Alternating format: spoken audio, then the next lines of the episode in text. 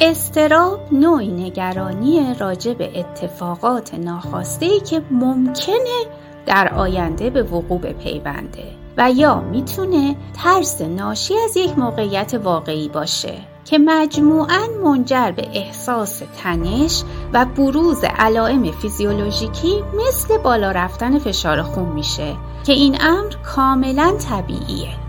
ما معمولا در مواجهه با چالش های زندگی و یا اتخاذ تصمیماتی برای ایجاد تغییر در زندگی هامون استراب و تجربه می کنیم. البته که سر جای خودش وقت خودش استراب می‌تونه به ما کمک کنه تا عملکرد بهتری داشته باشیم و در موقعیت های استرسا پاسخامون مناسب تر باشه.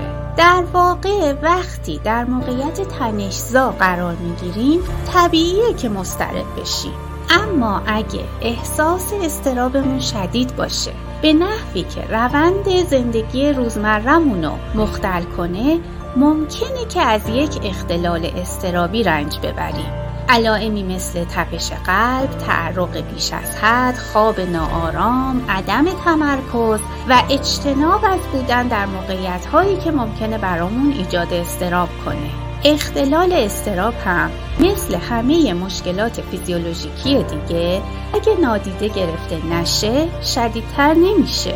اما در صورت نادیده گرفته شدن منجر به بروز حالتهای اضافه تر و شدت یافته تری میشه.